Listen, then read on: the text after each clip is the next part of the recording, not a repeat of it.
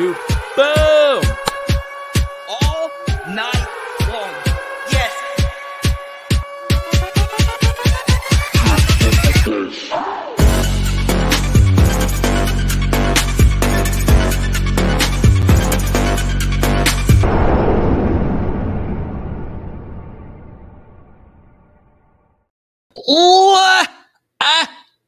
Freaking go. We're talking about Jayden Daniels because we got to keep talking about Jayden Daniels from now until the end of time because we really got to push everything we can push out for him to win the Heisman Trophy.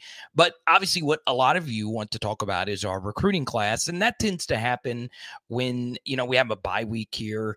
I want to talk a little bit more about Malik Nabers tonight. You see the poll question up. I'm actually going to sleep on this and talk about it on tomorrow's live stream, which by the way will begin at 4.30 i do have another college basketball game to call tomorrow night so our normal wednesday night live stream which is at 6 will be at 4.30 on wednesday so look i want to sleep on this I want you to give me your answer to the poll question tonight. Where does Malik Nabers rank for you in the all-time great LSU wide receiver conversation? And I want you, if if you're listening to this, you know, down the road, send me your messages because I want your honest thoughts on that question, and we'll dive into that tomorrow.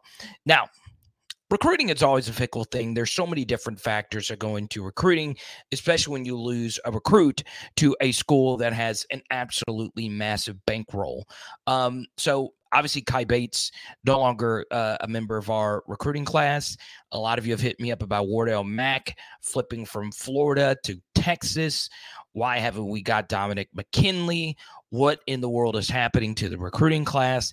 And honestly, LSU's recruiting class is fine. It's not elite. It's not where it needs to be for us to, you know, continuously compete for national championships, but it's still not terrible. You know, I I liked Kai Bates. I did um in my brief time watching him. Um but look, life moves on, right? I don't think it's the end of the world. I do think no matter if you like recruiting or don't like recruiting, the more important thing that Brian Kelly is going to need to sort through is what does he feel about these position coaches? Does he like the direction of his defense? Does he believe this is a sign of things to come, or do you believe this is an outlier? I want people to understand how year to year coaching actually is this profession makes no sense, right? The only other sport that has crazier firing and hiring processes is European soccer. But college football, nothing pales in comparison. Nothing. Chip freaking Kelly got fired today. Chip Kelly. Okay. Let me make sure I say Chip Kelly before people go absolutely crazy here. But Chip Kelly at USC has been ridiculously good they're not going to be good next year, which is actually good for us because we play them next year. Um, I mean, that, that, that just doesn't make any sense. Why would UCLA fire someone who's won a lot of football games at a program that is not a football program? Sure, Troy Aikman, sure, Kenny Young for you New Orleans fans out there, New Orleans recruiting fans, but still, it's wild to me that coaches like that get canned. Um, so, look, there is going to be some turnover when it comes to both sides of the football. And I tend to think with recruiting, we tend to focus more so on coaches getting fired that are not good. But where you should worry is coaches that are doing good that move on to go somewhere else because that's a bummer. You know, firing someone for poor performance, that's not a bummer because their position position group may or may not be good. Okay. So yes, it's it stinks that Brian Kelly or whoever loses this recruit or that recruit or whatever. Okay. But the more important thing for this next year is what do we want our assistant coach staff to look like? Can we retain Mike Denbrock and Joe Sloan? Can we retain someone uh, like a Brad Davis who I could see you know, getting some potential head coaching looks uh, for how well he's coached his offensive offensive line. Can those things happen? Right? Hopefully they do. So, on both sides of the football, when it comes to recruiting, your assistant coaches are almost everything. NIL is very important. It is arguably the most important thing. And, you know, the head coach. So, yes, at some point, we are going to get back to those nationally top five ranking recruiting classes because we don't have a choice. It's not a negotiable that you have got to recruit in the top 10 nationally and better yet in the top five nationally for you to win a national championship. It's just how it is. Okay. It's just how it's always been. So obviously, more so worried about Jayden Daniels at this point winning this mother freaking Heisman. Okay. Uh, let's see. We got LSU's going to run Cali next year. Yeah, it would be crazy. Um, well, I'm not going to put the cart before the horse here. Nine. Okay, Gage says 99% for sure. Daniels gets snuffed. Right. Okay, so I'll bring this up, and um, you know, I said this on on yesterday's stream. I couldn't do Blake show last night, so I had to do it tonight. Okay. So if you're just now leaving from there to watch my show here, I will make the same point I made there here. But normally I don't go live the same night because of that, you know, reason. But you've got to understand that you, whoever you are watching this right now or listening to this via Spotify or iTunes, you are a die-hard college football fan. You watch almost every LSU game and probably watch a good portion of other games. Okay. You know who Michael Penix is. You definitely know who Bo Nix is. You probably know who Marvin Harrison Jr. is. You know all these things. Okay. There are a lot of voters who vote on things that don't actually watch the games. And I know that sounds nefarious, but coming from someone that watches a lot of college football, it takes time to sit down and watch these games. It takes time to look up stats like EPA and explosive plays and all those different things. It takes effort. A lot of people don't put forth the same effort as you would put into an award if you were a voter. Okay. What people always remember about movies, film, TV, your work, your life is how you start and how you end, but more importantly, how you end. Okay. Think about it this way. All right. And we get our first super chat here from Jared. All right. In a nationally televised game to start the season, there was one team that looked really good, Florida State, and our team that didn't look that good. And that was the only game where Jayden Daniels was not exceptional. Every other game he has been exceptional. And even in the Florida State game, he was very good. Okay. But that was the only game he wasn't exceptional. It is going to be so critical for him for him to end on a high note versus Texas A&M because voters who are waiting to turn their ballot in to watch more games guess what they're going to do they're going to tune in now that Jayden Daniels has this Heisman hype. You got the, the the Barstool guys, you know, pushing him for Heisman Trophy. You got ESPN guys, Booger McFarland pushing him for Heisman Trophy. You've got the on three guys pushing him for Heisman. You got you got the national guys really behind Jayden winning the Heisman Trophy. You got the analytic guys citing EPA per play as the main reason um, they would vote for Jayden Daniels for Heisman Trophy. You got a lot of positive things going your way, a lot of voters don't look like don't don't don't think like that. They will say, "Well, uh, you see these casual fans say this bull schneik about, well, he has three losses. Well." Um, you know, he lost to Jordan Travis, and Jordan Travis is probably going to be a Heisman finalist, and they're actually going to the playoff. I'm giving it to Jordan Travis. That's why that A&M game is going to be so important. Because if Jayden has a Florida-like performance versus Texas A&M, or even a three-fourths of that performance, like um, a 200-yard passing game and a 100-yard rushing game, he's going to win the award. He is. But that final game, that last impression, is what people remember. Okay. Look, Joe Burrow had already won the Heisman before the Georgia game.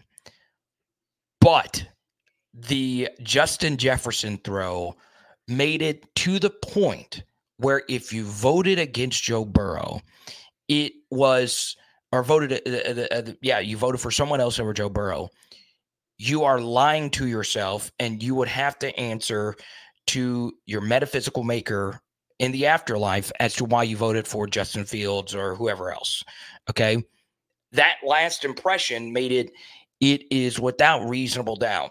We witnessed one of the best football players to ever lace up cleats at the collegiate level. When you end things on a high note, it matters. It matters in the legacies of LSU football players. They're all time great LSU football players that ended on a very high note. There are also some all time LSU football players that ended on a low note. And sometimes the ones that end on a low note don't get that reputation back. They, they, they, they're not remembered as fondly um, as, from LSU fans as you would think that they would remember you as, right? Like, and, and you guys know who those players are it matters how you end things. It it just always has. It always will. I don't know why that's the case. I think that's part of the reason why, you know, we look at a, a John Elway, we look at a Tom Brady, guys that won Super Bowls in in their final years. You look at a Peyton Manning, if you will, as you know, just far more favorable. And there's other legendary quarterbacks who didn't end on that high note, and we don't look at him the same way, right? Uh, so it it it matters. It it it really really really does matter. Um, yeah, they do, Cliff, but they shouldn't. And once again, voters should not look at losses. It's so stupid. It has nothing to do with the individual performance of the player. Nothing. As absolutely because it's simple math. I understand quarterbacks have a bigger effect on the game, but there are 22 players uh, that receive, at minimum, that receive a high uh, number of snaps in a game.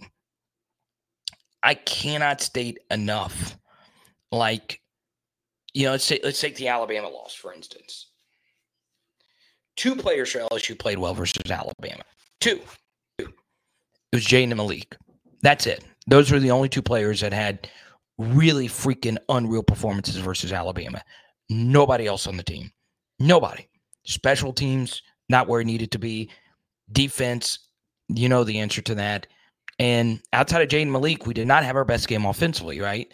So that's why we lost the game. It's honestly just that simple. Uh, and it's not just the players, it's the coaches, it's everyone involved with the team. So, you know, with JJ McCarthy, when you play bad teams and you have a good defense, you have a really good defensive coordinator, you have, you know, uh, an, an absolutely ridiculous schedule, sure, wins are going to rack up for you. Okay. Um, I also think Marvin Harrison could find his way um, as the Heisman Trophy winner as well. He's got a last name. He's got a lot of hype. He has that freaking Rose Bowl performance that was surreal, um, and that was two years ago. You know, he he has a lot of prior big, big, big moments, and this year he has a lot of big moments as well. But then again, Malik Nabers has had a better season statistically than, than Marvin Harrison, and he's a better blocker. Okay, I'm just saying. Okay, um, so say what you want. I'm just spitting facts here. That's all I do. That's all I do. Okay. Should Kelly let JD5 decide how long he plays Saturday? I think Brian Kelly's just. Well, I'll say this. I think Brian Kelly wants to keep him in as long as he possibly can, because Jayden winning the Heisman is key, right? It's it's so unfreaking believably key um, for us moving forward. Now, I do want to share one positive recruiting story. It's received some recognition in LSU circles I do want to bring this up really quickly um, to tie in both of these first two topics. Okay, we talked about you know recruiting not needing to be where it is. It's still fine. It's not where it needs to be. We also talked about Jayden Daniels. Let's bring these two things together. Okay, Michigan did take a quarterback for the class of 2025. Now, what does that mean? Well, more than one quarterback likely does not commit to a class. Okay.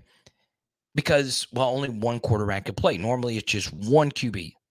Sometimes you're able to get two. So, Georgia for the class of 2024, they have two top 15 quarterbacks committed to their class. Okay. Those things happen. Alabama had two top 15 quarterbacks committed to their class last year. Okay. So, rarely does two quarterbacks go to the same school in the same recruiting class.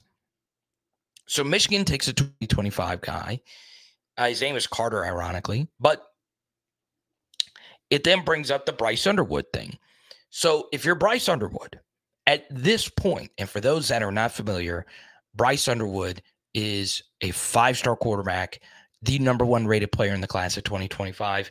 And if he were to commit to LSU, he would be the second highest ranked recruit to ever go to LSU. And he would, and he currently is the eighth highest ranked quarterback ever. He is basically tied with Bryce Young, just to give you an idea of what level of a quarterback recruit he is. Now, they're two diametrically different players. Uh, one is fast and tall, the other one isn't. Uh, so Bryce Underwood is more likely a, a, a, better prospect than than Bryce. Now Bryce was special, but in other ways, um, you you're, you're feeling pretty daggum good if you're LSU and Bryce Underwood. Okay, you got a quarterback getting ready to win the Heisman. You even if he doesn't win the Heisman, we've seen what he's done. Uh, and you know, Jayden at this point is probably going to go in the first round or early second. So that's two quarterbacks in a five year span with two different staffs, throwing to the best receivers in the country annually. It's selling itself at this point. It is selling itself. Okay. We never get these types of quarterbacks. We just don't. We don't get the top five nationally ranked quarterbacks. It just doesn't happen here that would be a huge step forward for us. Okay. Huge step forward for us in the right direction. So I wanted to bring those two things together because I don't want to sound all negative about recruiting. We got some good things coming our way, potentially from Texas A&M. I know a lot of you are going to have questions about Branson's former teammate Jacoby Mathews in the next couple of weeks, um, and potential A&M players that could hit the portal and come back to us. Obviously, a player of his caliber at a position we desperately need would be very nice. Um, but we'll we'll see how all those cards unfold. Okay, so there you go. Let's go to Jesse. says Chase and Jefferson is better than Nabers. We'll talk about this uh, more so tomorrow. I just wanted to get your thoughts on this poll question tonight. Okay. Malik Nabers is the blank best wide receiver of the post 2003 era. Okay.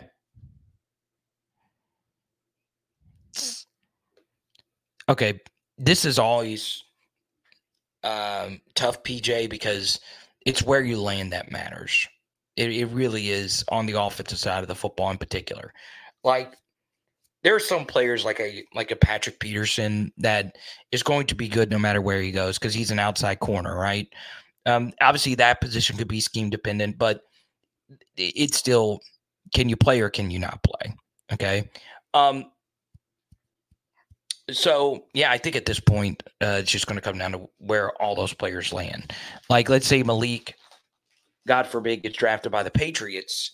You know, nobody's producing with the way Belichick is coaching right now. Um, so yeah, I mean, it, it, where you land matters. Where, where you land matters. Obviously, what would get us very happy is if Malik went to the Bengals, and that would actually make a lot of sense because Malik and Tee Higgins are very similar players, and Tee Higgins is going to look to get a max deal as he should and they still got to pay Ja'Marr Chase. And if you got to choose between the two of them, that answer speaks for itself, uh, especially if Joe Burrow is your quarterback. So obviously, that would be a dreamland uh, for me, and it would make a lot of sense. Now, going to give out something pretty big tonight because uh, I'm in a good mood. I'm glad to have seen this guy back healthy, even though Joe Burrow got him for a touchdown this past weekend.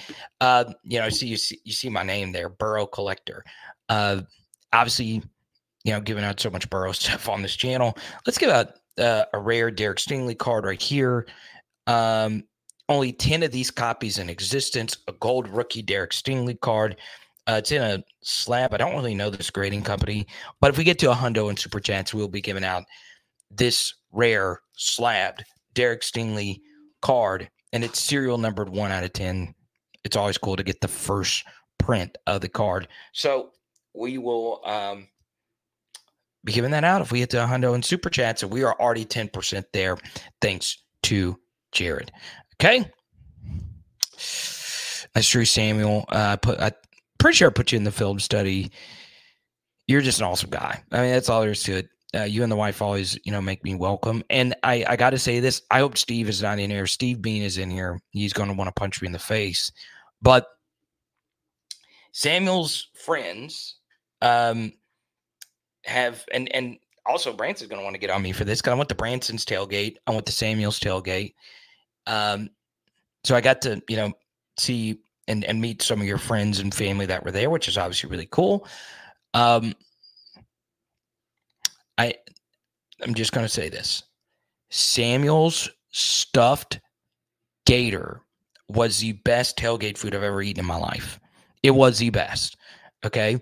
And it was two guys, one of which is a fan of the channel. I don't know his name, but it's so cool when I go to Samuel's tailgate the last two times I've been there, there have been other people there that watch my channel that come up to me and they're like, Wait, Samuel, you know this guy? And I'm like, Yeah, Samuel's my man. Samuel's my homie. We're already we're already planning for the Arkansas game, me, Samuel, and Jared next year. Really excited about that. But that was the best tailgate food I've ever eaten. And I even put it in the film study. The the gator stuff with Boone. It's the best I've ever eaten. And I feel bad because uh, Cliff showed up too late. Cliff rode up in his bicycle, met Samuel and the whole crew, and Cliff missed out. It was gone. That gator, that it was like 20 vultures flew in on that on, on that gator. And um it, it, it was dismantled. Absolutely dismantled. Okay. What's up, Mick? Good to see you. Mick's always rocking the PHO brand. JD5's Poetry in Motion. He's like watching a slow motion video of a gazelle. Oh, we got Tony the Tiger.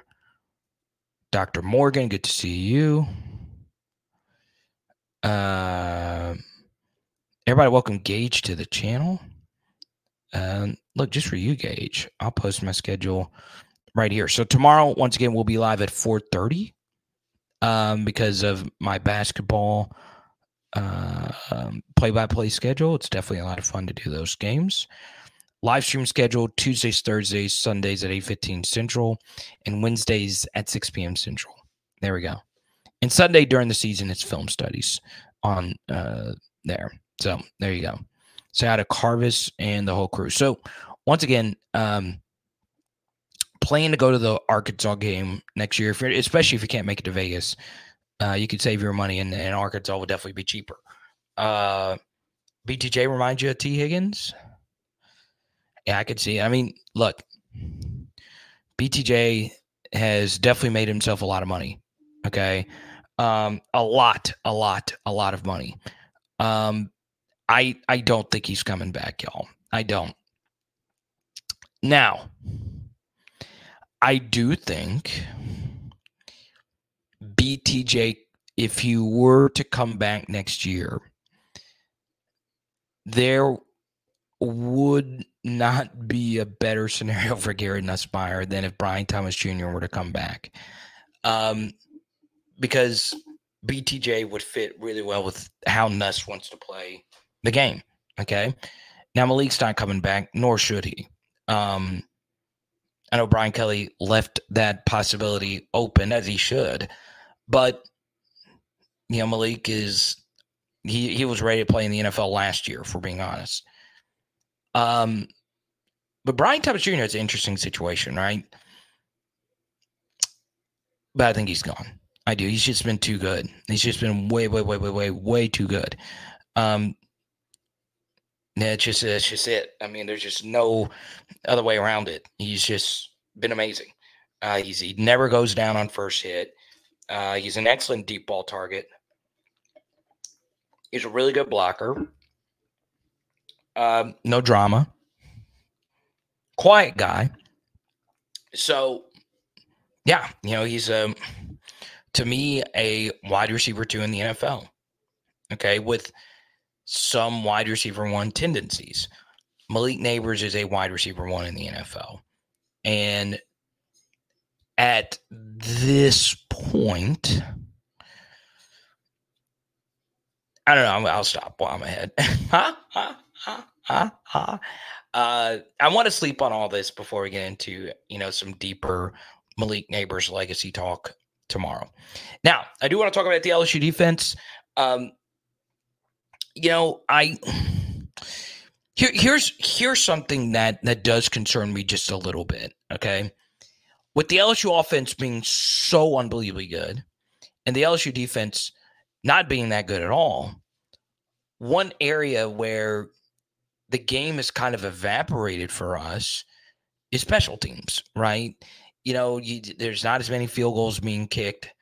There's not as many punt returns being fielded um, because teams are maxing out, right? Uh, it's it's basically a buffet line. Everybody's eating. Okay, so our special teams have been better. Our defense has been the worst defense we've seen at LSU. Now, why is that the case? Well, we like to point the finger this player or that player. Um, I do want to save one thing. Okay, this is one minor theory that I have about defense. I have seen really bad defense in the SEC this year. Really, really, really bad defense. Um, whether it's guys not doing the very basic things correctly, or if it's guys, I think one thing that has affected defense is targeting. I do think targeting has affected the game because especially you have an Andre Sam type of targeting call, it does change your mentality. It does change how you you you, you play the game.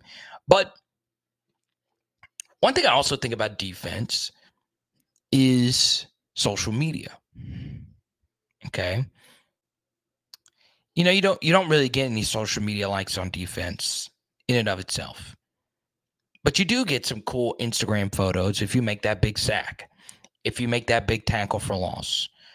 You don't get that shine sitting on a double team and opening up something for another guy. You don't get that shine staying on top of a route, which allows another player to undercut a route for them to get the interception. Now, I'm not necessarily saying one player is playing for himself because of social media likes or whatever. I'm just pointing that out because I sat down and watched a lot of SEC football today. Okay. Uh, the SEC channel is growing for me. And I've noticed other teams playing this way on defense where guys are flying in out of control, out of their gaps, not doing the fundamentally sound thing. Some of them are trying to make the Hollywood play. Okay. Some guys are trying to do too much.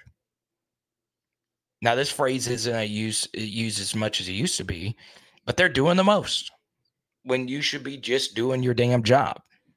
Okay. I've seen a lot of that.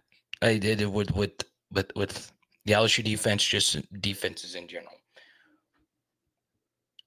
Whether it's the message not being received or whatever the case may be, it is amazing how bad we've been defensively and how little of it has been improved. Okay. It's going to be so hard for us to fix this this off season, but it's doable with the portal being the way that it is, you you can fix it.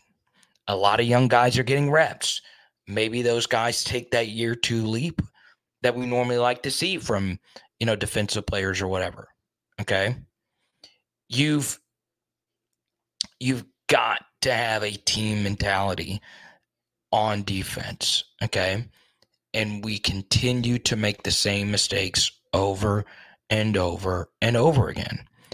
Now, I can specifically talk about those mistakes, but I do feel that is better to do in film study. And guess what? Almost every key play of every this every play this year uh, is is found on all my film studies on Power Hour LSU on YouTube. Okay, just check them out if you want that. Okay. Now, I will also address this is something I've been privately asked about. I've had a few TikToks and reels and stuff like that go off. That's good. I love that. Uh, I've had a you know some TikTok help from Branson Cat. Um, short form is something I've, I've I've gone away from some, but if you guys want me to do more short form stuff, I can do it. It's just you know the long form stuff is it's just been performing better. It's what you guys tell me you like just from you know the algo, and um and yeah, I might I might start cranking out more of that. If you want to see more of that, feel free to shoot me a message at Power Hour LSU on any social media platforms. Okay.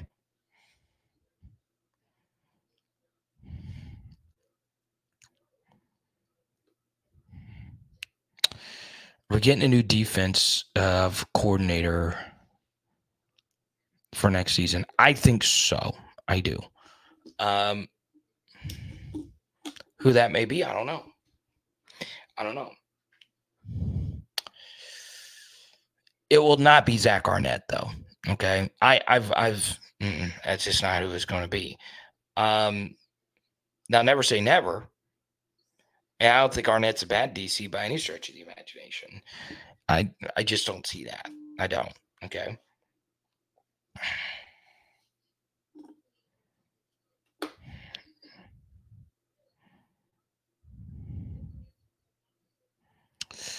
Oh yeah, so put the chapters back into the.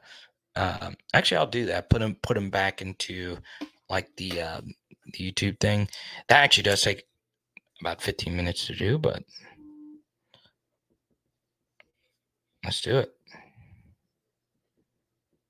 I'm always open to new ideas, man, because I am. I'm here for you guys.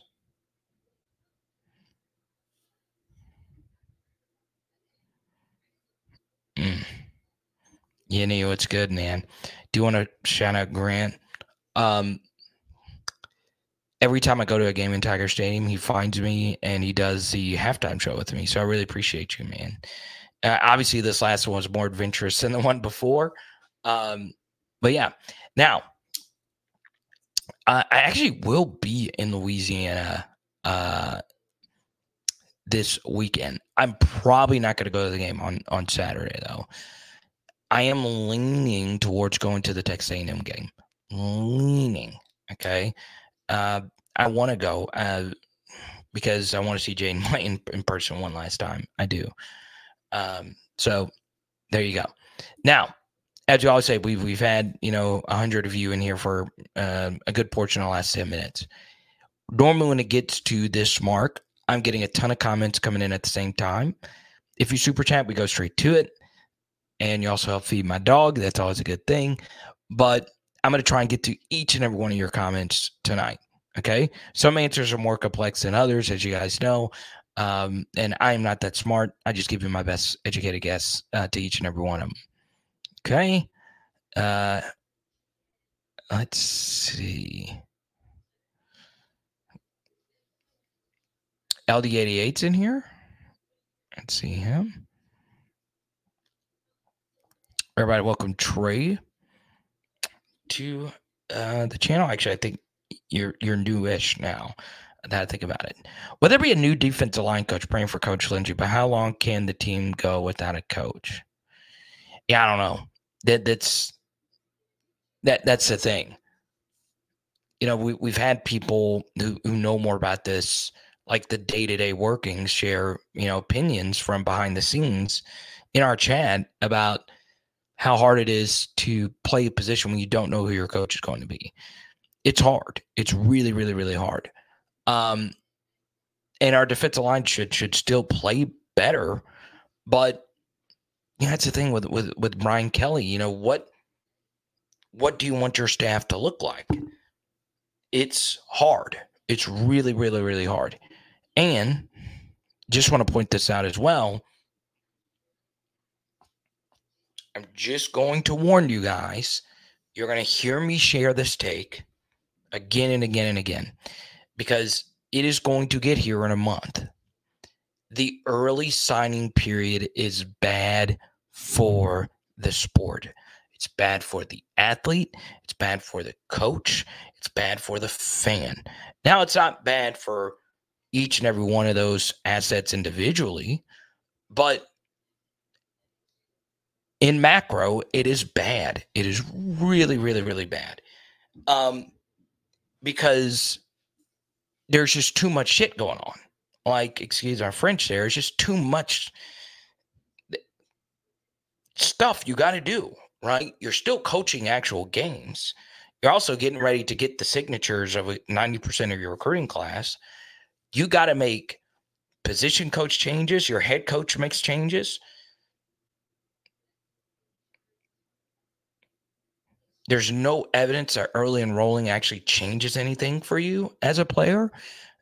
Um, it's it sucks.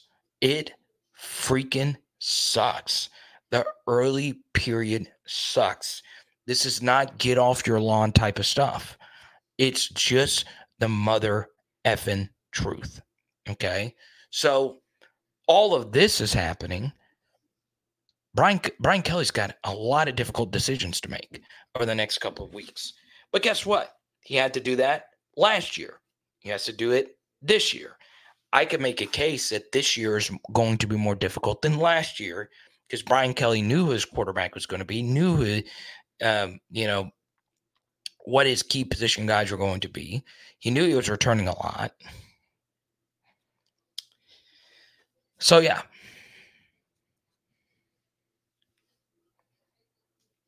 That's my only get off my lawn take this week. Now, as far as Jimmy Lindsey is concerned, he's still been doing recruiting. Okay. But as Brian Kelly shared, he is not back yet. He is just in an administrative role. All right. So he's not actually coaching at this point. All right. Now, true, Branson. Enjoy it while you can, man. How many times have you said, whoever you are watching or listening to this, damn, I wish I could see Joe Burrow play one more time? It's just the truth. I think about how I was robbed of an extra year of Tyrann Mathieu. You know, enjoy greatness. It's never guaranteed again, and it doesn't last forever. College football is different from the NFL, especially with the portal now. A lot of the guys have two years maximum. Okay. And honestly, Jayden Daniels shouldn't even be playing this year. Okay. He's been a four year starter. He got a fifth year because of the COVID. Right. So, yeah. Now,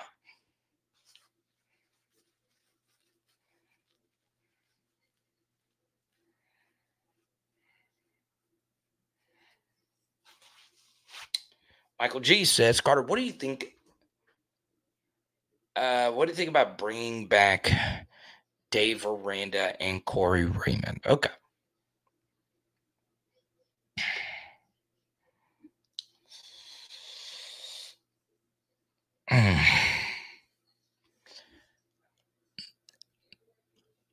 It is amazing. Like I understand asking about Dave Aranda, I do, but it is unreal how many questions I get about Corey Raymond, and that's fine. I, I have I've done this rant, you know, uh, a few times. It's it's not uh it's not in the cards for Corey Raymond. Okay. You've got to keep this in mind. All right. I like an assistant coach does not need to be disgruntled. Okay. Corey Raymond was already told essentially no ish by the staff. Okay. Symbiosis with your coaching staffs are so important. Now, has our DB coaching and play been as good as it was when Corey Raymond was here? No. Okay. Our DBs, uh, especially this year, have not been that great. it does not mean that it's meant to be that so and so comes back home. It also doesn't mean Corey Raymond isn't a good coach still. Florida's secondary has struggled though. They have struggled mightily. Um, someone who who's around the Florida Gators football program um, reached out to me via via DM, and it is important to know that the Florida defense has been a disaster this year. They're not bad. They've got a relatively good defensive line.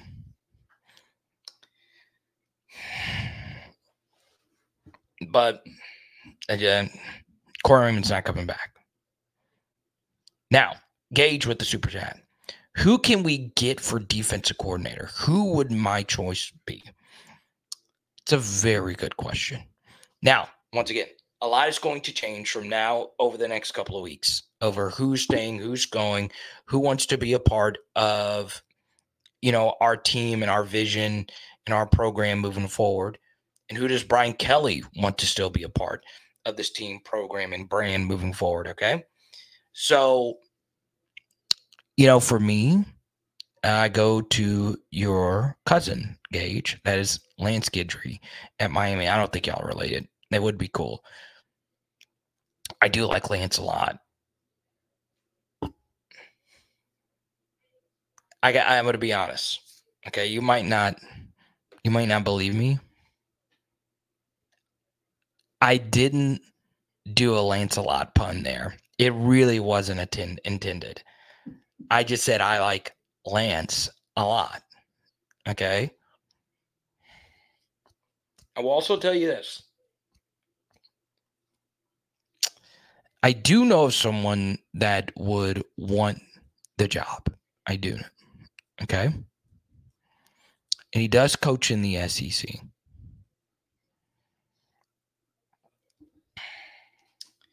And I did see him put together a really good defensive performance this past weekend. But we'll see what happens there. But I, I do like Lance Guidry a lot. He's from Louisiana. He was a big time coordinator. He's been a big time coordinator for Miami this year. You know, was a big time coordinator at Marshall before that. And I do think he, he, he would take the job. I do. But that's not here nor there. Obviously, my favorite coordinator on either side of the football all time. You know, Steve Ensminger's up there. Coach Dud is up there. I really like Coach Dud.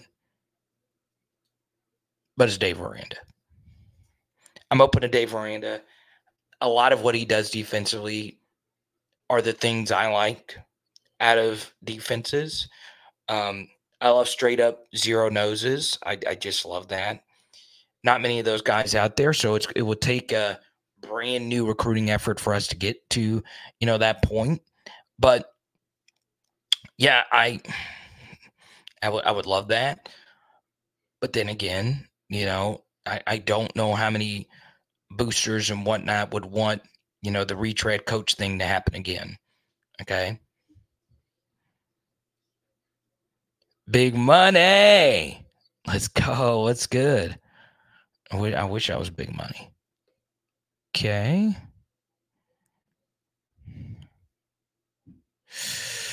Carter, can I talk? Uh, this from Chance. Chance has been rocking us for a while. Thank you so much, Chance how conference realignment is causing coaches to be fired as coaches as schools panic to have the right coach for new conferences. Yeah, um, I think I think it I think it plays a small factor, but I also think chance coaches are being fired because of the early signing period. I know I, this is just one take I'm going to continue to have, and it might lose me viewers because a lot of you do like the early signing period and you think it's good it's not. Okay. it causes coaches to be fired, but it's not necessarily the coaches who get fired, it's the coaches who get hired because of, you know, the early signing period. Mississippi State had something really tragic happen around portal era, uh, early signing period, and they hired a coach who was in house during a time of sorrow that was not fit to be a head coach. And I said it at the time, why don't you just leave him as an interim? They said, F it, we're going to make you the full time coach. Buyout wasn't a, a lot. So, I mean, it was essentially the same thing, but it was a little bit more expensive when it didn't need to be. Okay. So, you know, I, I, I, I think part of why coaches are getting fired and people are making more decisive decisions is because they don't let the seasons, you know, play itself out. Okay. They're trying to get ahead of the curve.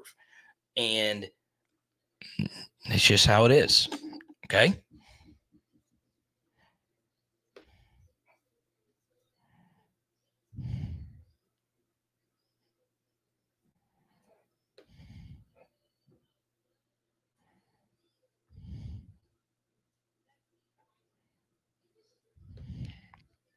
We're going to make a change, I want better than Aranda. Why only take a half step up if there's something better available? TOV, man, I love you. You have been one of my most loyal viewers, one of my most consistent viewers. But are, are, are we forgetting about how great Dave Aranda was at LSU? I mean, are we? And I'm I'm just just bringing up a question. Dave Aranda is one of the most talented coaches to ever step foot in Baton Rouge. Hell, he's one of the most talented coaches to ever coach in the defensive side of the football, period. Okay. He is so good. Now, is he head coach material? Not at Baylor. He's had some good moments at Baylor. Obviously, winning a Big 12 title is, is something. Had some rough moments at Baylor this season. Okay. You know, Dave Aranda is so freaking good. Like, that was one of the best moments of the Miles era. Okay. Uh, the, uh, the Orgeron era. He's so freaking good. Ego, not a whole lot of it. Attitude, pretty good. Now, were there some things in recruiting that were interesting? Sure. Okay. Sure. Dave Aranda is good. Now, like I always say, that is how I feel about him in the past. But Dave Aranda is not a half a step up. Okay. He, as a defensive coordinator, is one of the best to do it in the last decade. But Carter, what about the Texas game? Oh, you mean game two in 90 plus degree temperatures on the road with the first year of playing in a hurry up spread attack where the pace of play is different, the game styles are different, you're playing in shootouts instead of slow knockout um, Tyson versus Holyfield kind of games. You're talking about a second half versus Ole Miss on the back end of a back to back road game. Sure, those games are bad. But what about all the other stuff? Look pretty good to me.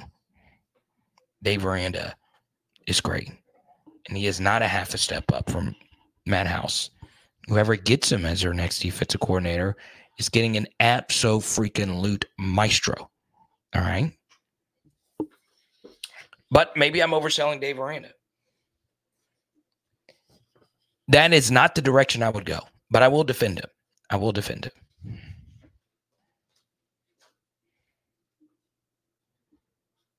Okay. What was the worst ranked defense under Aranda? Um, yards per play is actually um, the last one, 2019 LSU. Okay, we're 56 in uh, yards per play. In all the other seasons, we're at least top 20. Okay. Once again, we played at a faster pace. We scored faster, which, you know, it's just harder to play defense. Uh, when you're playing shootouts, the other team begins to call more aggressively. Um, but he was good. And we don't win the national championship without him, or we don't go undefeated without Dave Aranda. Okay. Remember, at the end of the season, Texas A&M wasn't that great this year. We were still so unbelievably dominant. They averaged less than three yards per play. I don't care if you're playing McNeese. That is hard to do. Okay. We shut down Jalen Hurts, who almost won the NFL MVP last year. And we shut down Trevor Lawrence. Well, he's Trevor Lawrence. Okay. And we shut down Georgia. Okay. I think we didn't forget how elite our defense was there at the end. Once you got it out, once you wanted to do uh, what you want to do, once you got Patrick Queen comfortable in his role, and once again, if you want more deep breakdown of behind the scenes stuff that happened with that defense in the bad games, Patrick Queen sat down with us in an interview we did earlier this year with him. And you can listen to Patrick Queen breaking all of that down. Now, I do want to break uh, bring up one thing. Okay. I spent a ton of time cutting that Patrick Queen interview, got a somewhat decent amount of views. I spent a lot of time cutting an interview I did with a superstar by the name of Mikaylah freaking Williams. And I am proud to say PHL is one of the few channels on the planet Earth that has gotten a one on one interview with Mikaylah Williams and she graciously gave us her time. And we talked for forever.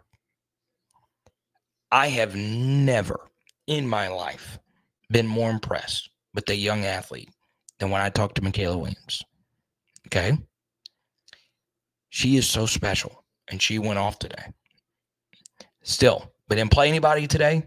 We'll see how things move forward. But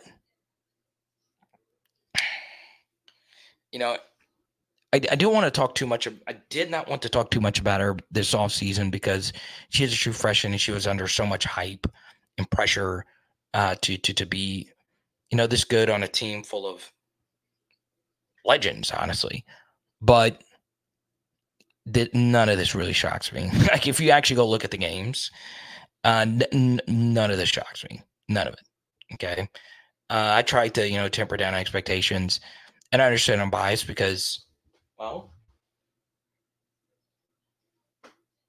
her autograph is right over here. Go, Mikaylah. We got your back. Number 12, LSU.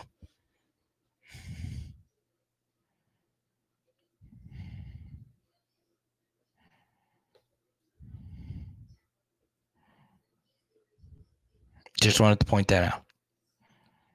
If you're a, if you're a PHL fan, you better be a Mikaylah Williams fan. Okay. Oh wait, hold on. Is uh Sherry Berry in here tonight? My homie, let's go, Sherry. Some of her peeps know some of my family. That's cool. Let's go. West Side Baptist Church. Ha, ha, ha, ha, ha. That's good. That's so good. Okay.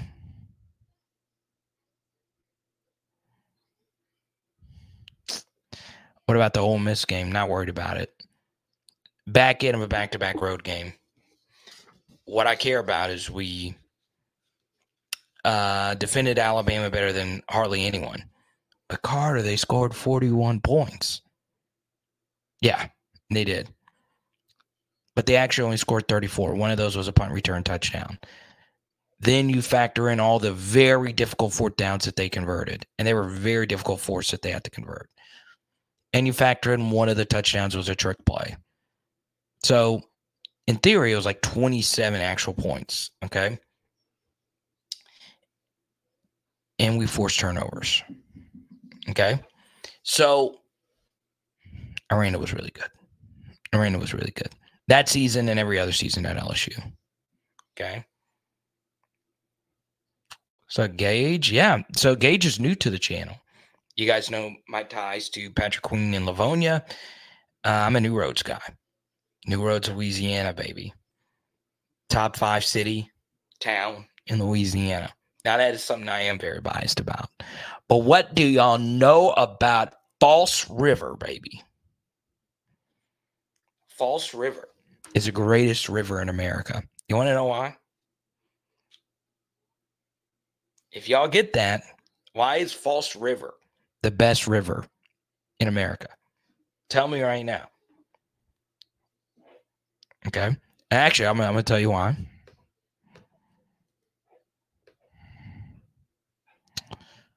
Uh, right after this. PHL Nation. Oh, yeah, baby. You know about Louisiana Controls. They've been showing us love throughout this college football season, and I'm looking for you to do the same when it comes to your energy management commercial HVAC needs. It is all with our buddies who have been doing this for over 40 years. Yes, that is four decades. You know this Louisiana weather gets crazy. Go to louisianacontrols.com or call 225 924 4990, baby. Let's go. There you go. There you go, Grant. Because it's a lake. Ah, ah, ah. False River is not exactly a river. That's why they call it False River. That's so genius. That's so unbelievably genius, right? Let's go. Let's go.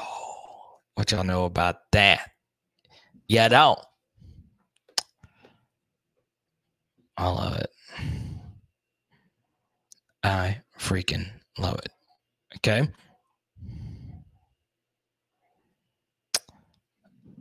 Um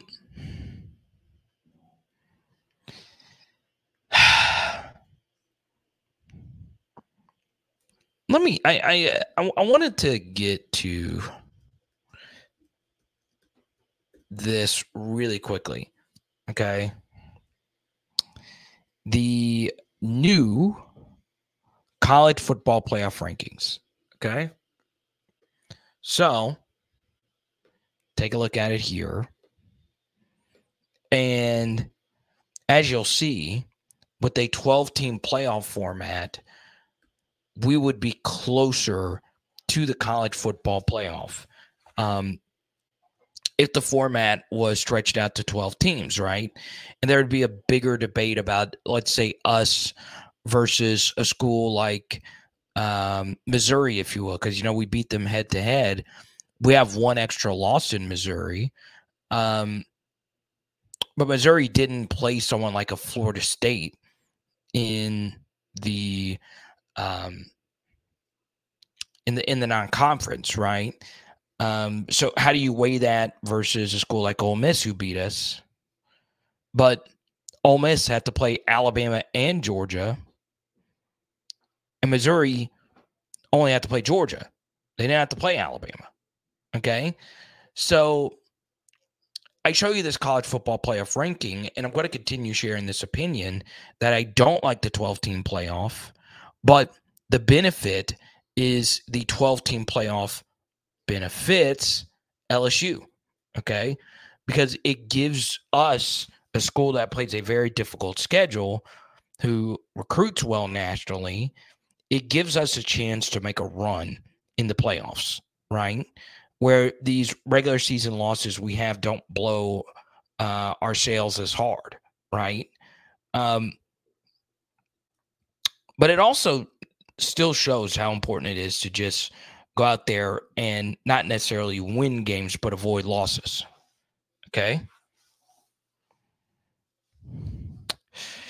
Uh yeah, I'm I'm a New Roads, uh partially New Roads guy. I grew up uh spending my summers there. So yes.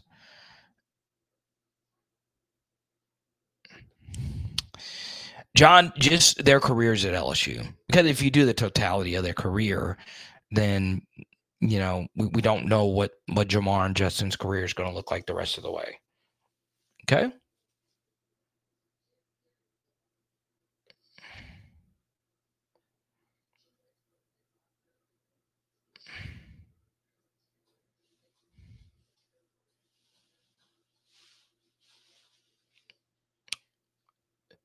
Let me ask you this.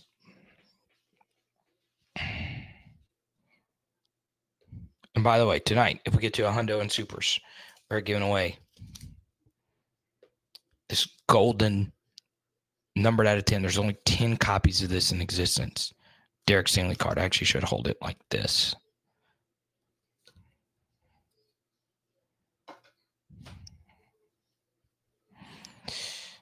Let me see here.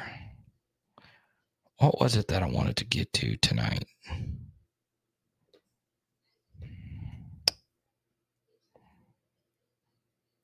Oh hey, huh? Huh? Huh? I I thought that I thought that was uh I was like, hey John, new to the channel, good to see you. Obviously, John is a PHLer, but still, that's still cool.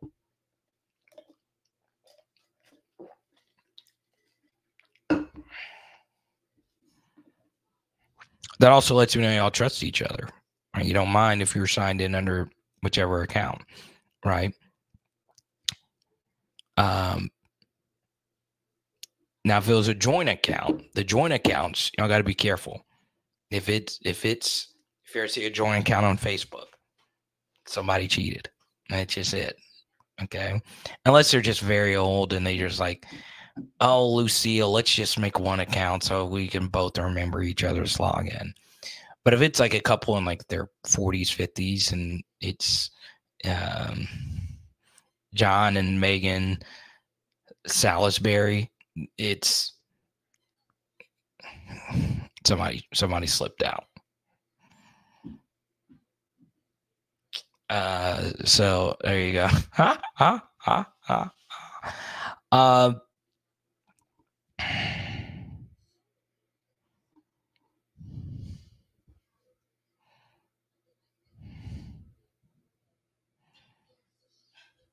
we got a Terrace Marshall question here. Yeah, it's a little bit of a mixed bag with the team team six and you know the NFL career. Uh, I will say it it does seem that most LSU wide receivers exceed their NFL expectations, or at the very least live up to it. It's like Ja'Marr has definitely done that. Justin has definitely done that. Jarvis definitely did that. Odell definitely did that. Um, Russell Gage definitely did that. So th- there's more that do what they're supposed to do or better than not. Terrace has definitely n- not done that, uh, but he has had great moments. And maybe it is a change of scenery that he needs. Um,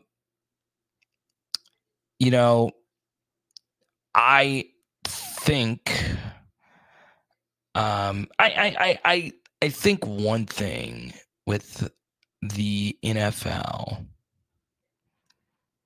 your situation matters so much. It really, really, really does. Like if if you don't produce in an offense, um,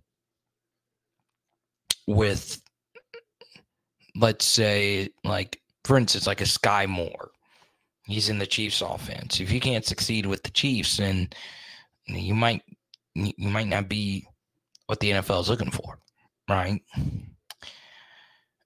Uh, DJ Chark is another receiver that has exceeded expectations, and he's always played in bad situations. Um, you know, the, your your offense really matters. It really, really, really does. So yeah, maybe Terrace just needs a, ch- a new place. But yeah, the joint account, you got to got to be careful with it. You do. Next thing, type Y for yes, type N for no. Okay.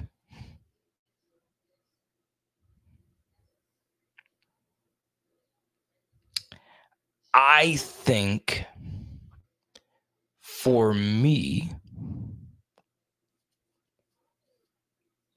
when it comes to I really want to go NFL because normally like NFL stuff doesn't do that well on here. But I like I like keeping up with the LSU guys in in the pros. I do. I'll go. I'll I'll go back to actual college stuff. This has been a big debate. All right, and and it popped up again on social media. Okay. Do you care as much about high school football recruiting as you do about the with the transfer portal? Like, is your love for recruiting knowledge as important as it once was with the high school recruiting being the way that it once was but now with the portal you just are like well high school recruiting isn't just as important as it was as it used to be. Okay?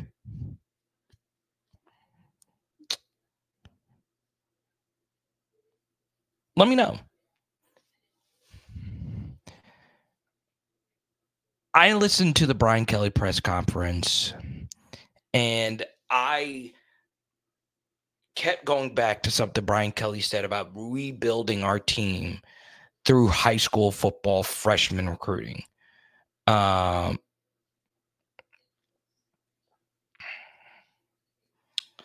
so, yeah, let me know.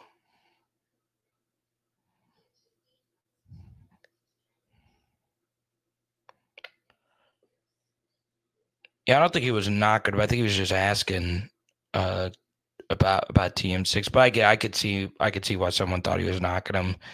Now, I, I, look, I, I, th- I think Terrace um, is, is just needs to go somewhere else outside of Carolina, right?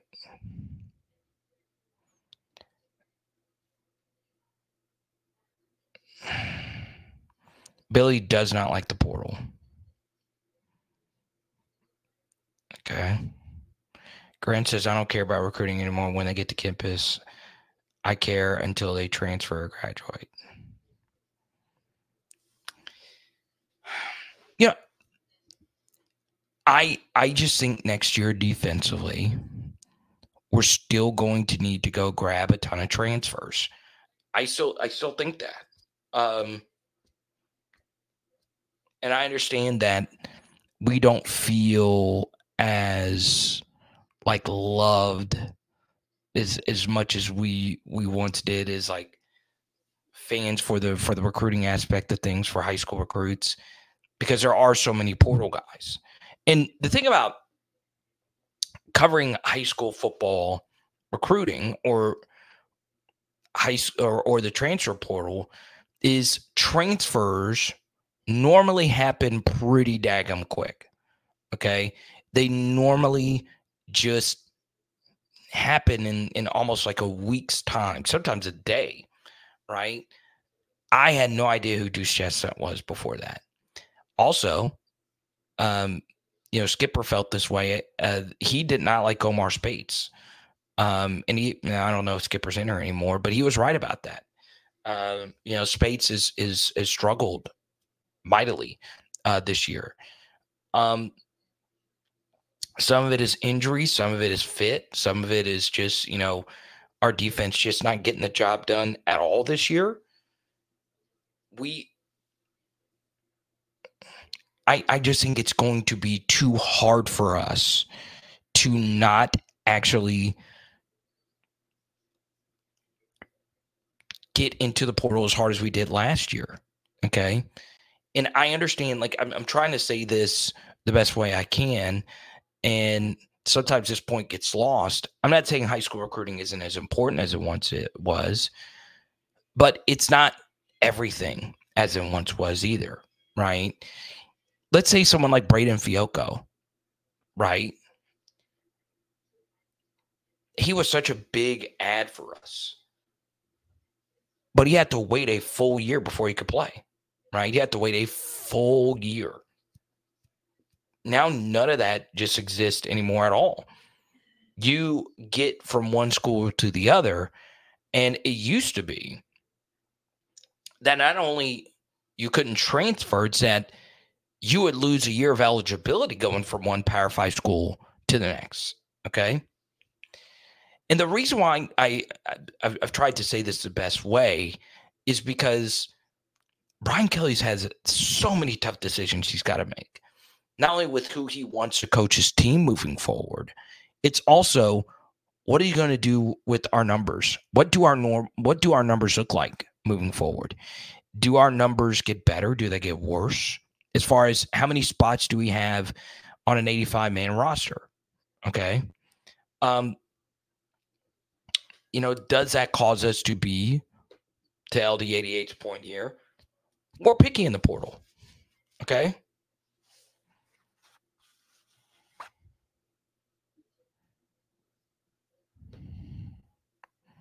It's going to be T.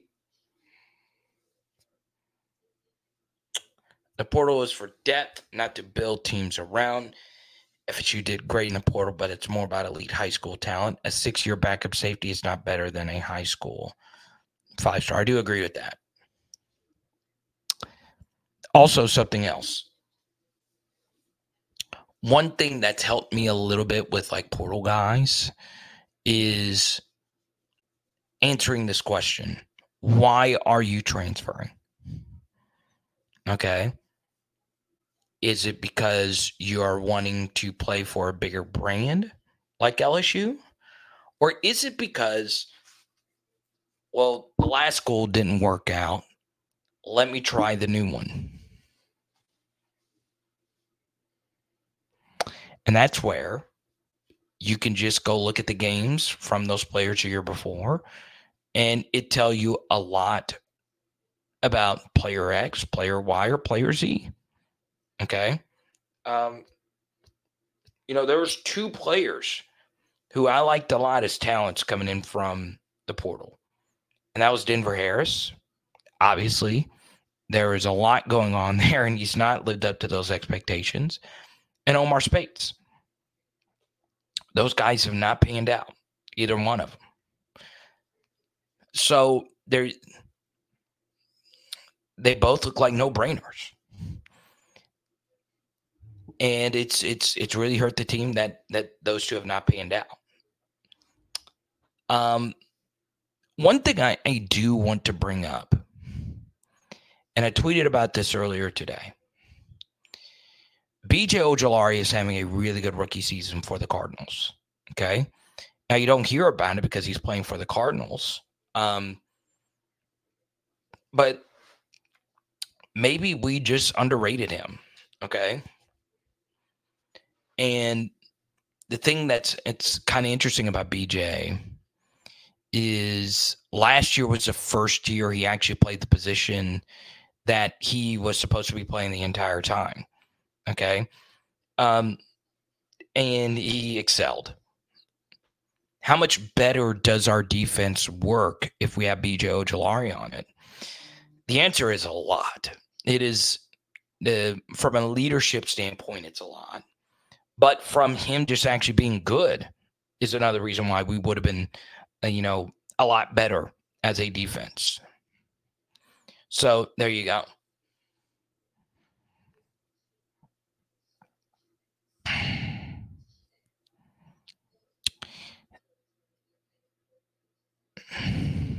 Let's go to Christian. It looks like the portal transfers thrive at Florida State. What's the difference between us and them? Good question. Uh, they they they got the better players. That's a big difference. Okay, Keon Coleman was by far the best receiver in the portal. Uh, Fentrell Cypress was the best corner in the portal. Fiske was one of the best defensive tackles in the portal. Jaheim Bell was one of the best tight ends in the portal. They just got the best guys. That's all there is to it. The year before, we got the best guys. You know, Jarrick was an all Big 12 corner. And athletically, he tested a lot better at the combine than anyone gave him credit for. I say at the combine at the LSU Pro Day. Um, the guys that they got were, were good, and the guys that we got aren't as good as their guys. Um, yeah, sometimes it's just that we can Um, we, we could talk about scheme. We can talk about whatever.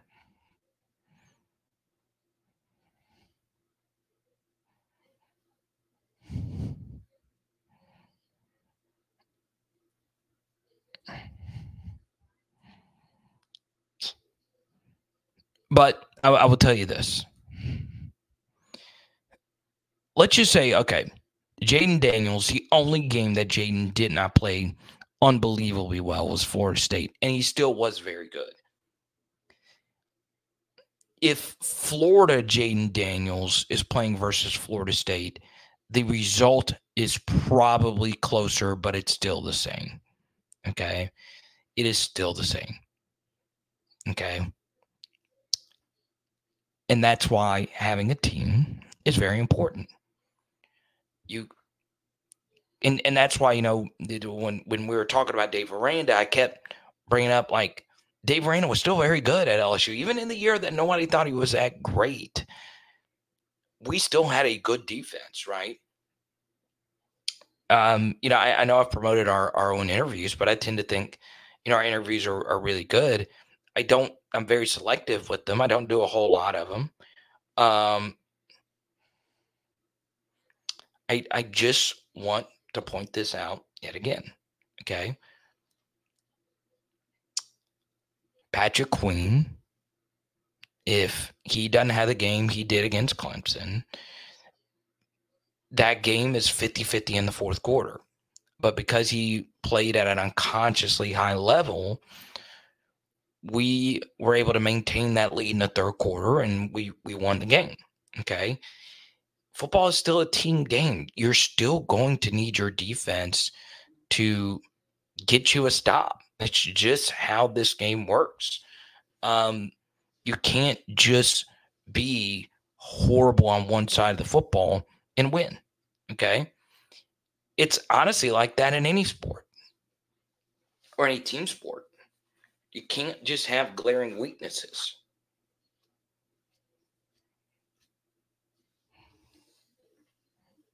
Uh, you know, when Tasha's coming in with takes, she means business.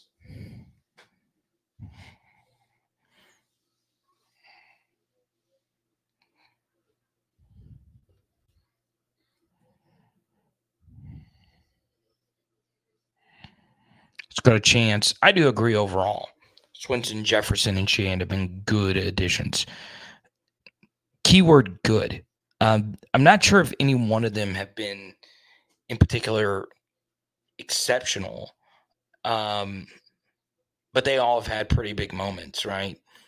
Do we beat Missouri if Swinson doesn't make that huge trip? Some of that was help with Brady Cook, you know, kind of stepping into or not stepping up into the pocket, but that was such a big play for us. Swinson's made some big plays. Jefferson's made some big plays. Shan had that really good game versus Auburn. Um, but yeah,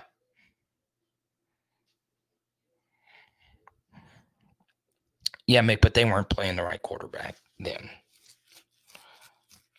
Uh,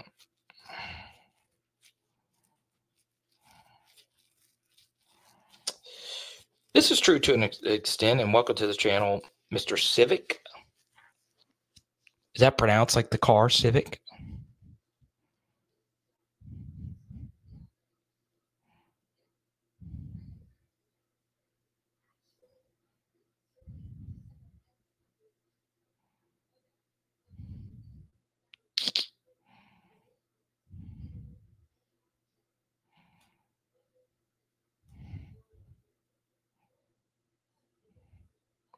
Yeah, we're just missing BJ Ojulari a lot.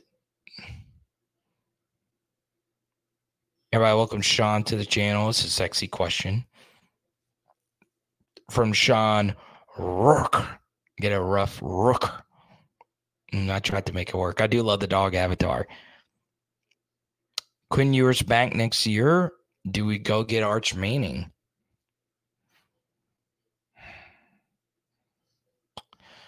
I'm not a Quinn Ewers guy. I just I, I've never really saw it. I've never really understood it, and I still don't. I'm not saying he's bad, but she's not. Mm, I, I don't know. Now it's not a gazillion percent he's going to come back. If Texas gets into the playoff and he lights it up, you know, he might he might actually make that leap. Um, you know, it's I'm always interested in a Manning. I'm always I've always told you Peyton is one of my favorite athletes of all time. Not so sure if LSU is is is interested in in Arch. Okay, I think they listen though. Welcome back, Tyler, the Venmo trivia wizard. If I'm an NFL GM, who are my top three wide receivers on my board? Okay, um, I think honestly that's pretty simple. Uh, Keon, Marvin, and Malik. But I it would honestly my board would be Marvin, Malik, Keon Coleman. But I think all three of them are, are relatively close. I do think that. I do.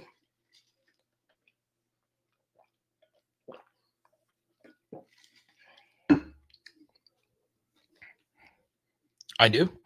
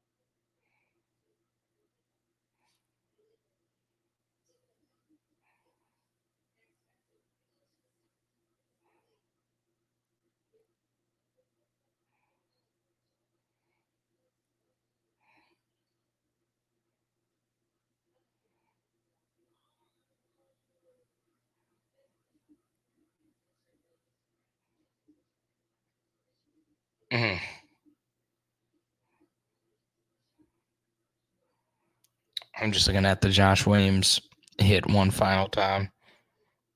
He had two of them things. Two of them things.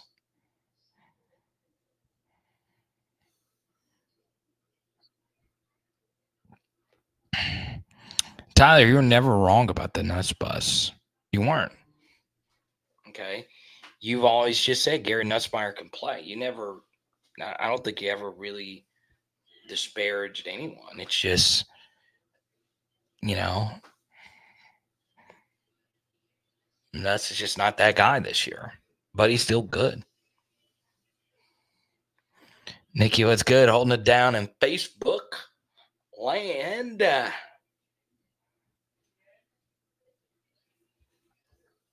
Vegas. Mel Tucker at LSU. That'd, that'd be an interesting um, reconnect. That's a good question, uh, Gage.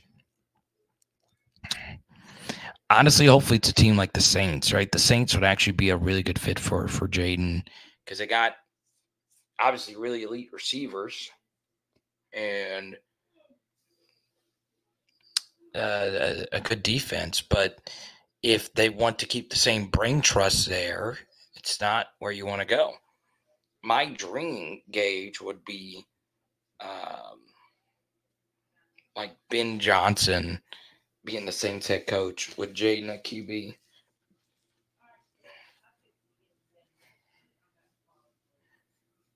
Okay.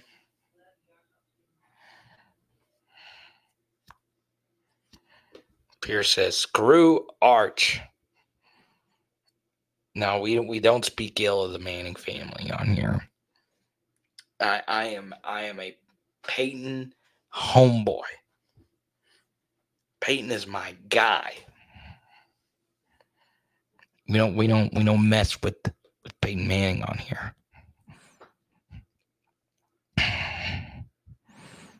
Because guess what? There's one thing LSU fans and Peyton Manning adore. Omaha.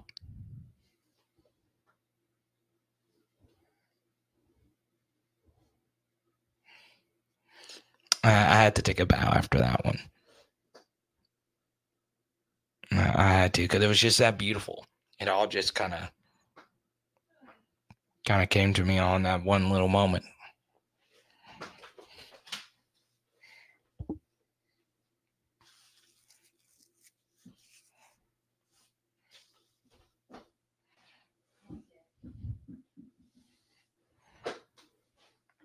I didn't like the Omaha joke. I mean, I, I, I thought it was great. I, I did. I know a lot of you just put your your you buried your your head into your palm. I get it. Thanks, Nikki. Thanks. Thank you. I, I knew I could trust you. I knew it. That's going to get clipped and put on social media. This lame former comedian, I just see why he bombed like crazy. I did have some bad bombs, y'all.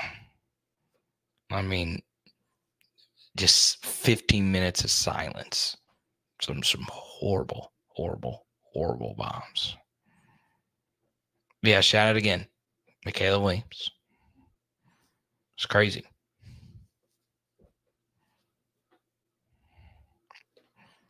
Billy says a true LSU fan has nothing to do with the Manning. Oh, really? So, Billy, let me ask you this: What if, what if what if Corey Webster walked up to you and said, "Hey, I heard you're you're talking bad about my QB." Corey Webster, many people call the grandfather of DBU. Corey Webster was sitting right here, he'd, he'd, he'd be like, no. He loves the Mannings. Just saying. Are you saying Corey Webster is not a true LSU fan? I don't get it. Like, one of our crowning achievements was for when we're talking about the 03 team um that we did on Blake show tonight, not not here, but I was on Blake Show earlier talking about the 03 team being celebrated. That was one of the big moments, you know, especially looking back. You know, we beat Eli Manning's Ole Miss teams, right? And Eli's brought up to Saban in a Manning cast how much that game still bothers him. Now, Kyle's an actual good comedian, so he's not had as many bombs as I've had. I've had some brutal ones, and I'm still, I still suck at stand up. That's why I don't really do it a lot anymore. I, dude, just 15 no i've done a set 15 minutes of silence. Nothing going great. Nothing.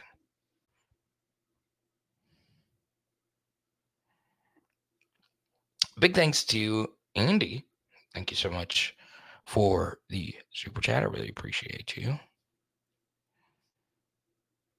Okay.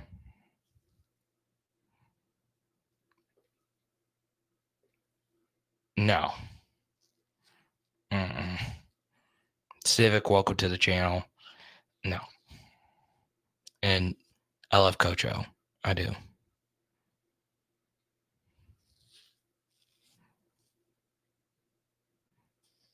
Oh, y'all want me to play the pop lock? Me dancing on the SEC network? You want me to play it? I know Danny Girl does. Because uh, she she tweeted out the. I, I remember her texting me a lot of you texted me, Roger, are blowing up my phone. Carter, what are you doing dancing on camera? And my wife gets on Twitter saying, What in the hell is my husband doing at this game? I was just hitting him with the y'all, y'all don't want to see it. Y'all don't want to see it. Y'all don't want to see it.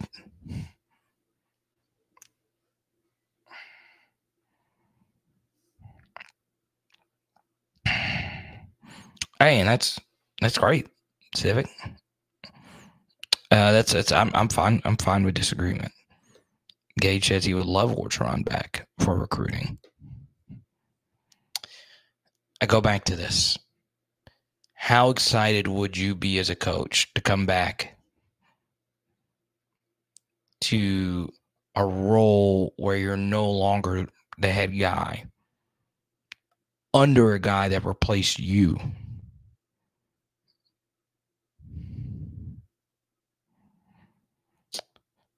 Okay.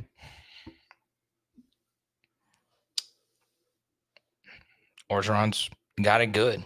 He's he's he's got he's he's got it good. I mean, he is a Louisiana legend. He's always going to be remembered for what he did at LSU, and he's got plenty of endorsement deals and 17 million reasons why he's enjoying life right now.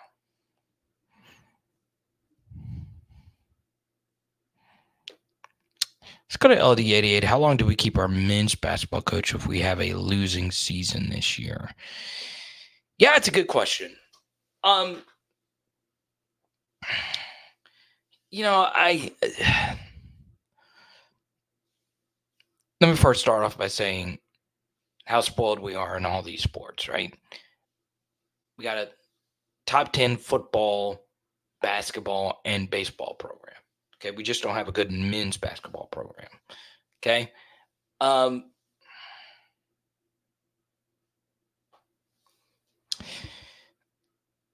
losing to Nicholls and having a less than 500 record in the SEC is probably going to do it for him. One thing, because, you know, we are mostly football focused, but I do love college basketball. I do you have to factor in how good the coaches are in the SEC in basketball. They're good. Okay. Um, they're just good. I mean, it's Chris Beard is at Ole Miss now. Rick Barnes is at Tennessee. Um, Bruce Pearl's at Auburn. Um, Eric Musselman's at Arkansas. Rick Barnes is at Tennessee. I mean, these are some heavy freaking hitters. And, you know, the one thing that, that people say about Matt McMahon is, well, he coached Ja Morant. Okay. Um, yeah. So who who's not winning at the college level without Ja Morant at a non-power five school? It's it's hard. It's really, really, really hard. Okay. And thankfully, Grant is here to save me here. Top four beach volleyball and gymnastics programs. You're right. And of course, you know, Sam Burns and the PGA, Mondo Duplantis in track and field, all the track and field success. I could take one sport not being great. I could also share this. I could make a strong case that having a great women's basketball program is better than having a great men's basketball program because you can retain your players. All right.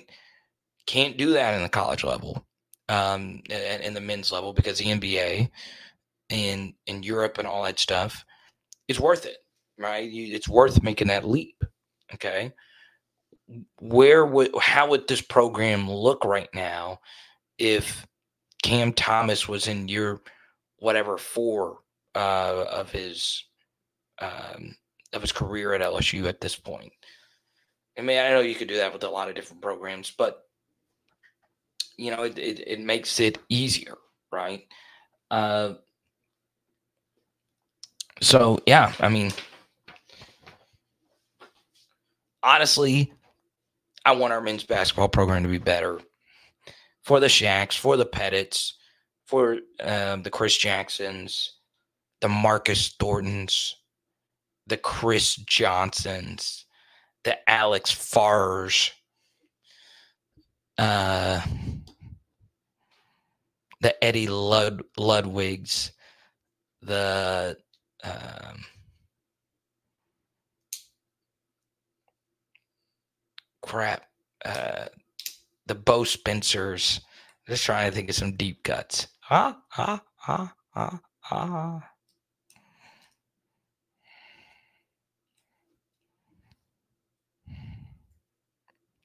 Let's go to Christian. We'll take a few more. Once again, uh, we're going to do it in the next five to 10 minutes. We'll keep this thing going. But if you super chat, we'll keep the party moving. Don't forget, join the PHL Patreon today and you get a Joe Burrow card in the mail from me, Jared, and Gage holding it down in the super chats. Let's keep it moving here. Let's go to Christian again.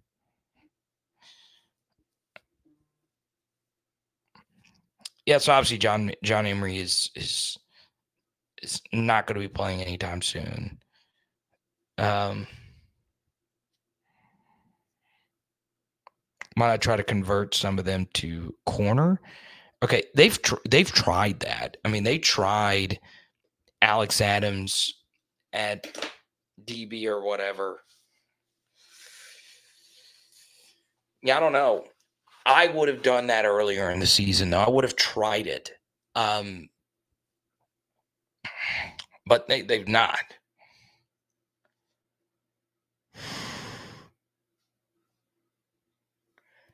And the funny thing about it is that, that there could be big money in that. Something else that, that I find to be very interesting is I understand Malik and BTJ might just be major outliers because they are so good. But in terms of numbers, you notice one thing the two best LSU offenses ever and the two best LSU offenses ever, there is no question regarding who those two units are. It's 2019 and this year. No other offense comes close to either one of these two. Now, that doesn't mean there wasn't other successful offenses.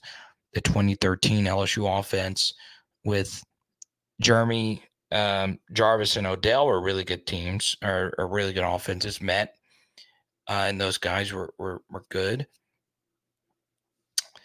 But even if you factor in that unit, one thing you you've noticed is our best offenses feature smaller wide receiver rotations, right? We have a group of three to five guys that play all the snaps, and two of those guys get most of the targets. Okay. So, what does that mean? Well, you don't need as many receivers to play, but you know what you do need a lot of? DBs. Okay. DBs not only play on your defense, and not only do modern defenses have different sub packages of four, five, and six defensive backs, just depending on the play. You also need those guys to play special teams. Jeremiah Hughes had a big play on special teams this weekend. Okay. So, you know, it's it's wild. It's it's it's really, really, really wild. Um so yeah. We um we we need more volume at DBs is is my major point here. Let's go to Gage's super chat. The extent of in Emery's injury, it is an ACL. So obviously it stinks. Um, so there, it's it's it's going to be really hard for him to play again at LSU. And I think at this point, you know, he's probably just going to test the NFL um, when this is over. Let's go to Tyler. How many other YouTubers do you do things with? Zion AYS. Um. So Tyler, I guess uh, if, tonight was the first time you saw me on AYS, uh, that is uh, wild. uh, you know, I go on Blake's show every week, and uh, Blake is my best buddy in the uh, media sphere. So I talk to Blake all the time. So he's he's it's not even like me going on a show. He's just my friend. Uh, so yeah, I, I go on off the bench when uh, when Mario hosts, and I'm always on there when he when he's hosting. But yeah, you know, I, I like doing spots on on 104.5. I do Mark Rogers show from time to time, but because I do so many shows on here, I don't do as many like guest spots on other channels. Um, partly because you know a good chunk of my time is spent live on here. Um, trying to think where else. I mean, uh, do an NFL show, but that's on a different stratosphere, and that's during the day. Um. So yeah, I love YouTube. I really do. I love. I'll go on anybody's channel to be quite honest.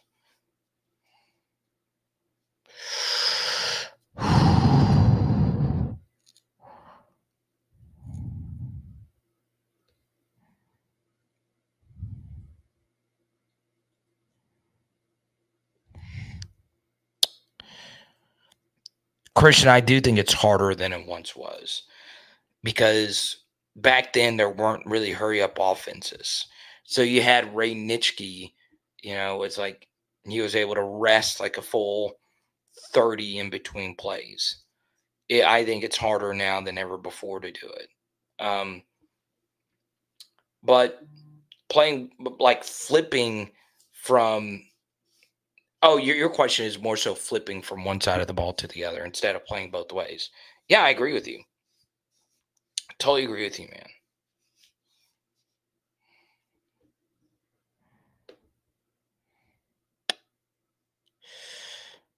Yeah, never never did I don't I don't know the crane show. Uh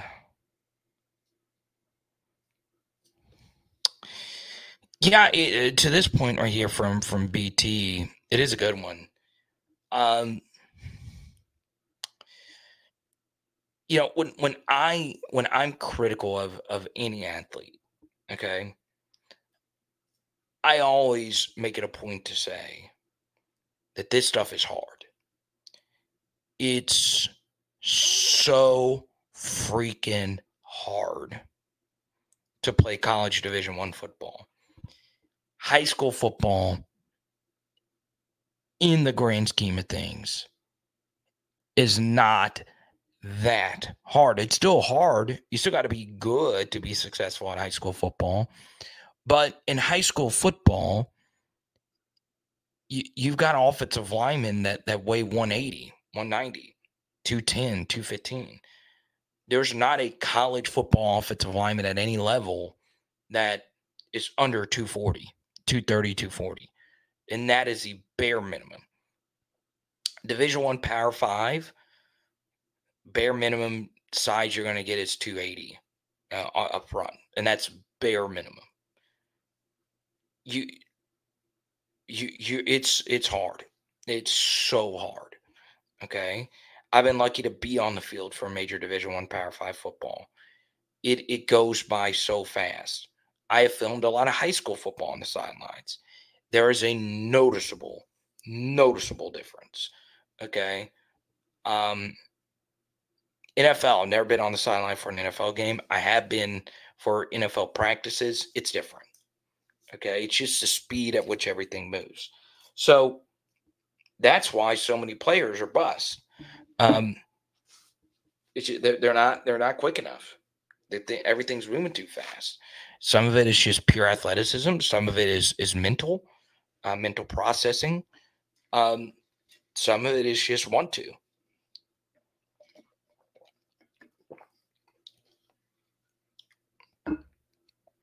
I got the cheap camera tonight. I've been using uh, just my webcam recently. I did change the lighting up. Do I, does it look worse? Um, let me know. I'll go back to the fancy camera. Uh, yes, I would. Some of it, though, um, gauges that there's just more receivers on a team than running backs outside of the season, of course, because we got eight scholarship. Well, we did have eight scholarship running backs on scholarship.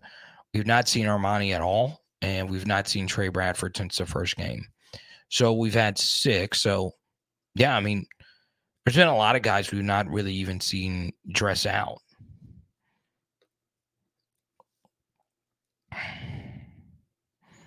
So yeah, there's going to be some portaling uh, for LSU, and I think the numbers of portal guys is going to be higher in volume. I do. Okay. Now we'll take a few more. I want to get thanks to Gage for the super chat to keep it moving.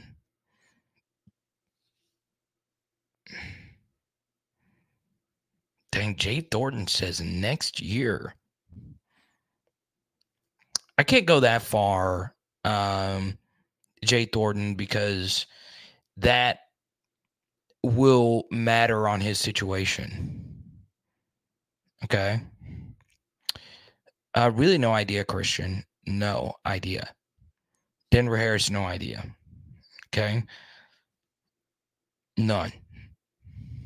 Some guys get hurt. Some guys, uh,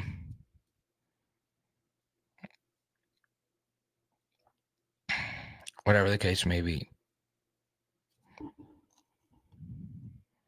Yeah, he did. Tyler was nasty.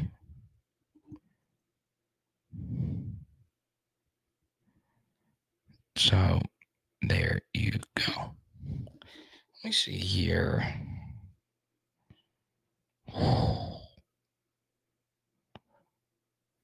Mother of God.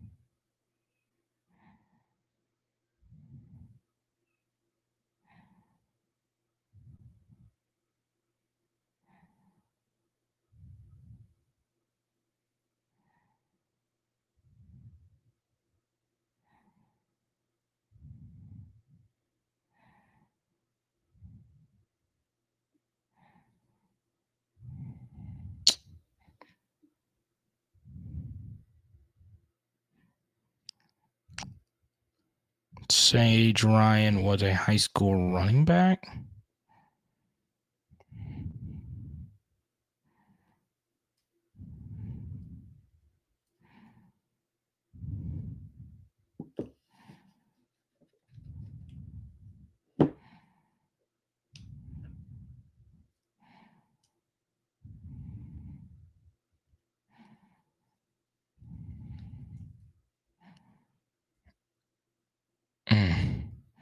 Kedrick, what's good?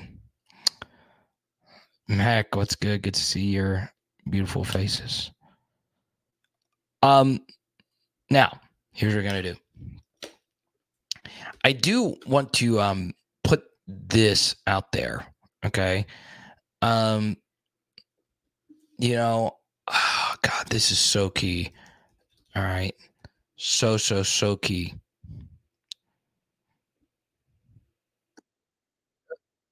I know some of you are, are interested in Blake Baker, but I, uh, yeah, Gage uh, Cybo, yeah, I, I know someone that's kind of close to him. Uh, you can go watch a film study I did on the Missouri defense. Okay. Um,